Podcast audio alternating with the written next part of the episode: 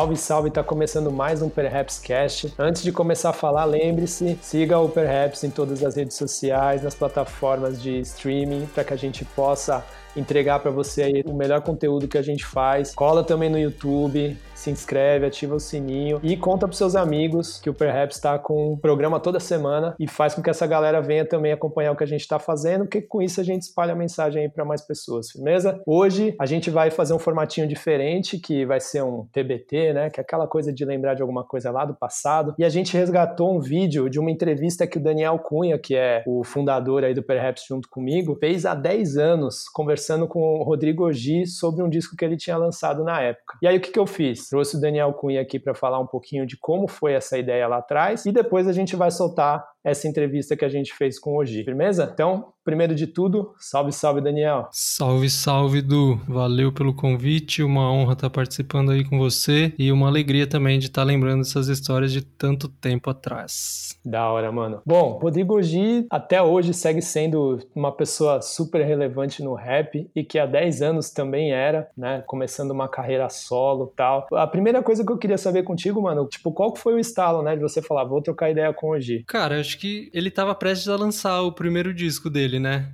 Tava bem perto, assim, ele tava com o disco pronto. É por isso que a gente foi e a gente conseguiu colocar alguns trechos, né, na entrevista. E também porque, bom, era fã do Oji de antes, né? O Oji era um dos integrantes do Contrafluxo. Eu gostava muito de Contrafluxo. Tava na ressaca ainda daquele último disco deles que eu acho que era o Superação, se eu não me engano, 2007. Bom, gostava muito de Oji e não, não só uma coisa pessoal, né? No, no mundo do rap já se falava muito no Gi. O Gi já era uma referência naquele rap underground dos início dos anos 2010, assim, muita gente muito conhecida em São Paulo. E aí a gente estava conseguindo acessar a galera com Perhaps, então surgiu essa chance de falar com o Gi e fomos. Da hora, da hora. E aí como que foi? Você marcou com ele, você colou na casa dele, que quando a gente olha pelo vídeo, né, é claro que quem tá ouvindo aqui tá ouvindo o podcast, mas tem esse vídeo lá no canal do Perhaps no YouTube, dá pra ir lá acompanhar, mas parece que vocês estão lá na casa dele e tal, né, e tem um esquema de um estúdio meio improvisado, foi na casa dele mesmo que você gravou? Foi na casa dele. Era legal isso, né, naquela época a gente,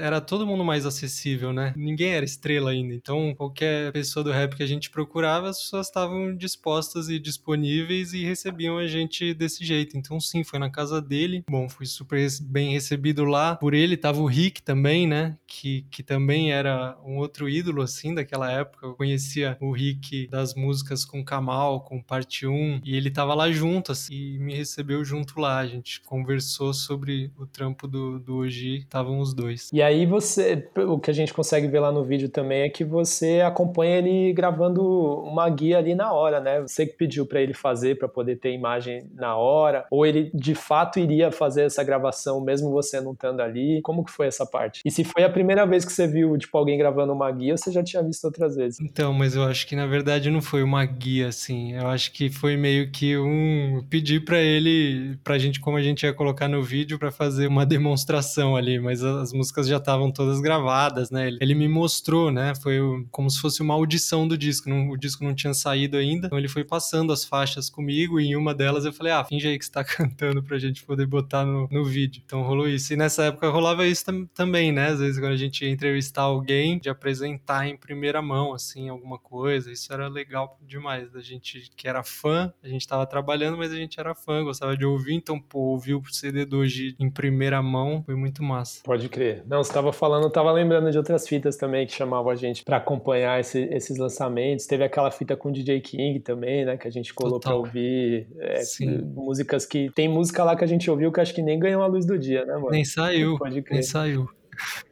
Mano, e é da hora que lá no, no, no, vídeo, na sua entrevista, dá pra ver que ele tinha tipo um estúdio, né, mano? Tipo, que é igual o que o pessoal tem hoje, mas era uma parada mais rudimentar, né? De acordo com o que dava para fazer na época, né? Tinha aqueles monitorzões, né? Que, tipo, eram bem grandes, tinha um fone também, né? Tipo, o que, que ele tinha de estrutura lá, você lembra? É, eu acho que você falou bem, assim, é o rudimentar o que tinha na época, né? Era um computador mesmo, tinha um monitor, uma caixa de som maior, que ele falava dela carinho, tinha dois varais assim, que ele falou que é onde ele colocava um cobertor e ficava no meio daquilo para isolar um pouco o som e tinha um microfone lá onde ele gravava. Era um quartinho mesmo, né? Era uma, um quartinho quase que como uma edícula, assim, pelo que eu me lembro, porque é, eu nem cheguei a entrar na casa mesmo, é meio que do lado de fora da casa. Então era isso, um esquema mega home studio mesmo, mas é onde ele gravou o disco, né? Ele conta no vídeo lá, ele gravou as coisas lá, né? As coisas até que ponto eu também não, não sei dizer, se ele gravou a voz e os próprios beats também. Agora eu não me lembro exatamente da estrutura e de onde vieram os beats, mas enfim, muita coisa saiu dali daquele quartinho. Sim, gravou mais um clássico aí do rap brasileiro, né? Com certeza. Total. É, mano, e, e, sabe uma, uma coisa que eu fiquei pensando enquanto eu assistia o vídeo de novo? Quando você tava lá gravando com ele, apesar da admiração e de tudo que você tava vendo, na tua cabeça você imaginava que o, que o Oji ia chegar onde ele chegou hoje, né? De ser um nome forte, né? Do rap, de ser referência, de, de quem curte letra mesmo, assim, tipo aquele MC que chega no storytelling, lembra do Oji. Você imaginava que ele chegaria a esse ponto 10 anos depois? Cara, difícil falar isso, né? Porque 10 anos atrás a gente imaginar o cenário de hoje, muita coisa estourou de um jeito que a gente não imaginava, né? Ganhou notoriedade de um jeito que a gente não imaginava. Eu sabia que ele era muito bom, mas assim como o Emicida, por exemplo, que eu vi a primeira vez e sabia que era muito bom, de cara, puta, muito bom, mas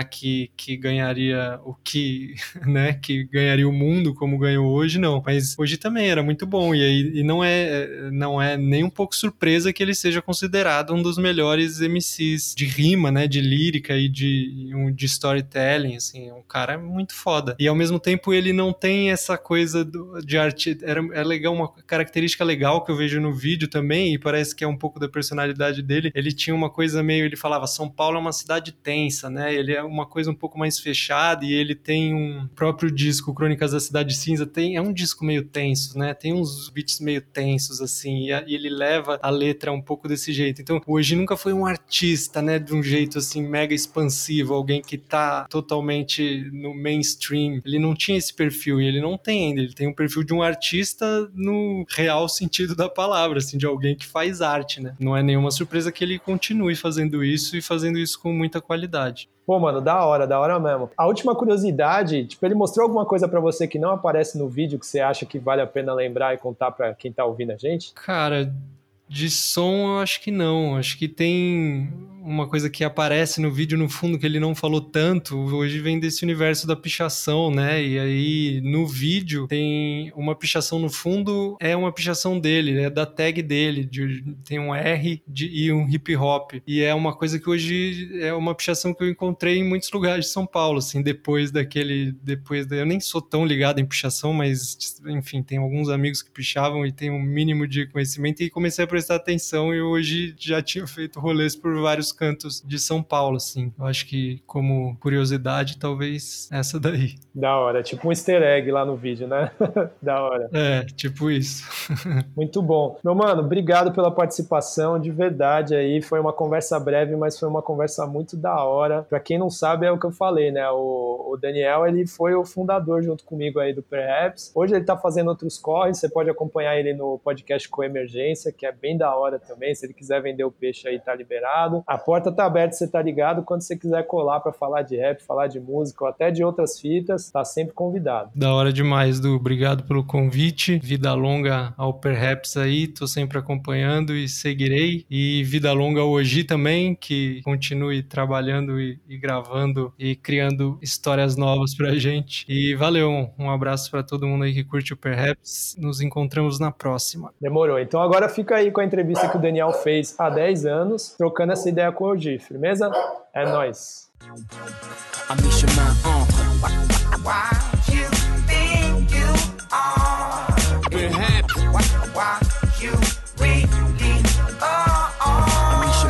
São Paulo é tenso, né? Guara aqui é pesado, sei lá, caos assim. São Paulo é uma cidade tensa, não vejo muito. Do mesmo jeito que eu vivo, né? Aqui. É um jeito meio que eu tento passar pro meu disco, assim.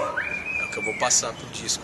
O jeito que eu vivo aqui é o jeito, sei lá, não vivo num, num clima de festa, assim, é mais tenso mesmo. São Paulo, acho que é, essa é a pegada. Vai, não vai, demorou, nunca vai. O disco ia ter outro nome, né? Só que a, a, temática ia ser a mesma, falando das coisas que eu vejo e, a, e as coisas que eu vivo em São Paulo, sempre encarnando um personagem, assim, sabe? Como se fosse o, um personagem tipo, tivesse contando a história, mas eu encarnando eles. Por essa do nordestino, falo como se fosse um nordestino que veio, como os caras que vieram, os retirados que vieram do Nordeste na década de 70, final de 60, 70 pra cá, pra ajudar a construir a cidade. Do motoboy eu falo como se fosse um motoboy dirigindo, porque, meu Deus, eu falo o lado do policial e o lado do, de um ladrão e na real existe essa violência porque eles morrem desse jeito que todo mundo a gente se destrói nós mesmos nos, nos destruímos entendeu Pô, são 19 faixas véio. participação dele aqui do Rick do Munhoz Dr. Caligari Dom Cezão Rodrigo Brandão Lutz da Luz do Savave. As participações são essas. E diz que é tarde demais, que eu já tô nessa até o fim. Não vou poder dar pra trás, eles precisam de mim. Falou um monte pra entrar na minha mente. Saindo pra rua desde cedo, né, meu? Aí antigamente eu comecei indo pra estádio em 92, assim, com o meu primo mais velho, com a minha prima. Aí era briga de estádio, já ia vestido de gavião pra brigar, né? era moleque novo, mas eles brigavam, eu ficava lá vendo tudo aquilo. Aí putz, cara, eu já pirava em rap. Rap eu sempre fui colecionador de CD. Aí eu comecei a ver que também o estádio já não tava dando mais quando começaram a proibir as torcidas, né? Não podia mais entrar com a, com a, com a farda da torcida. Eu também desencanei um pouco, né, meu? Achei que.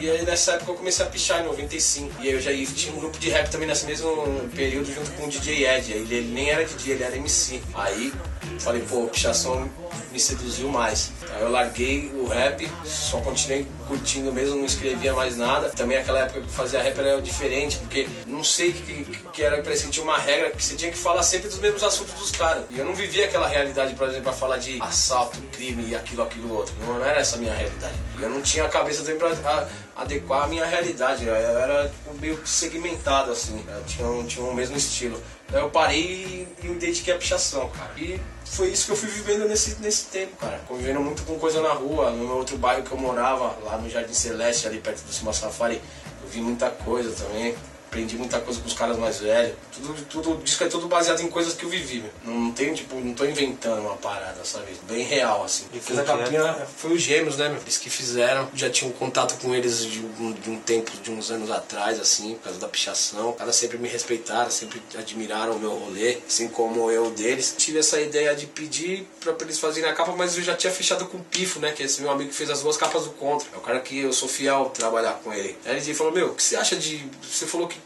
se, se, se, gostaria de fazer a capa do próximo disco do Contra com os Gêmeos, mas por que você não fala pra eles fazerem do seu disco? Eu falei, mas você não vai se importar? Ele falou, não, eu falo, vou fazer o um projeto gráfico. Eu falei, então demorou, cara. Ele, peguei o e-mail dos caras, mandei o um e-mail, depois eles me ligaram, falou, meu, como você quer? O que, que você quer? Expliquei, acabou. Tava uma semana o disco, a capa já tava na mão. Os caras foram muito ponta firme, tá ligado?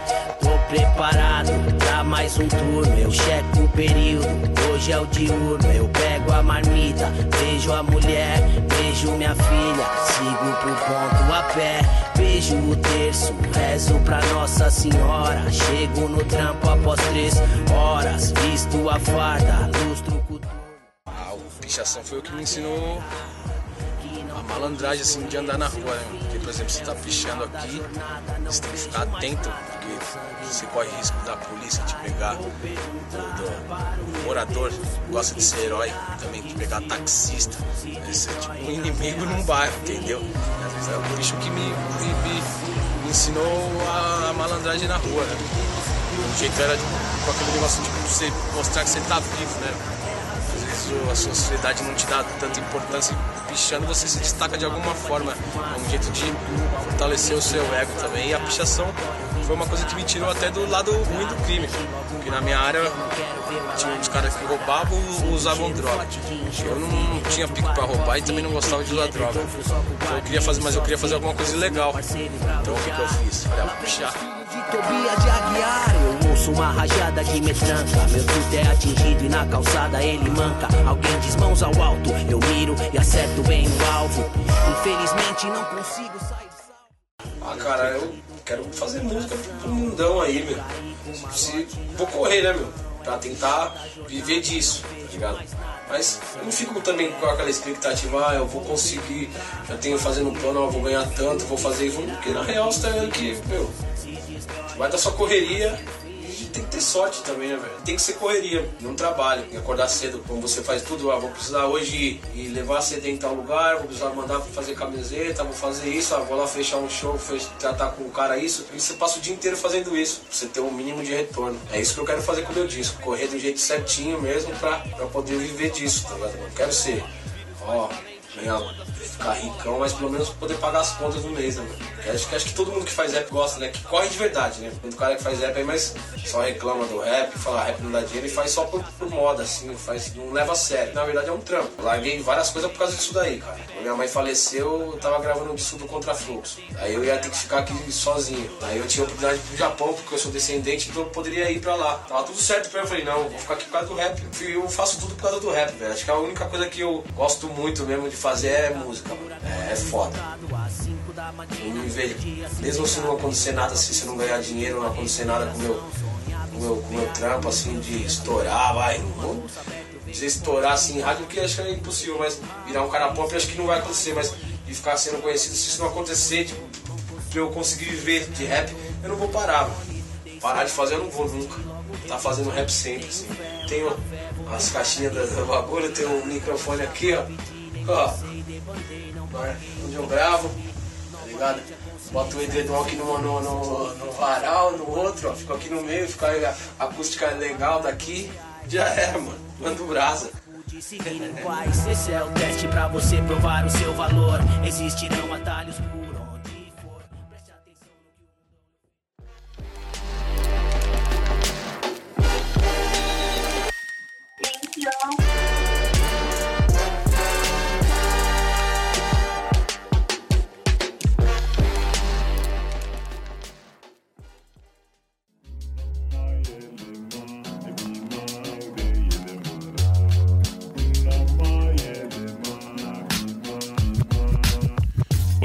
podcast editado por Voz Ativa Produções.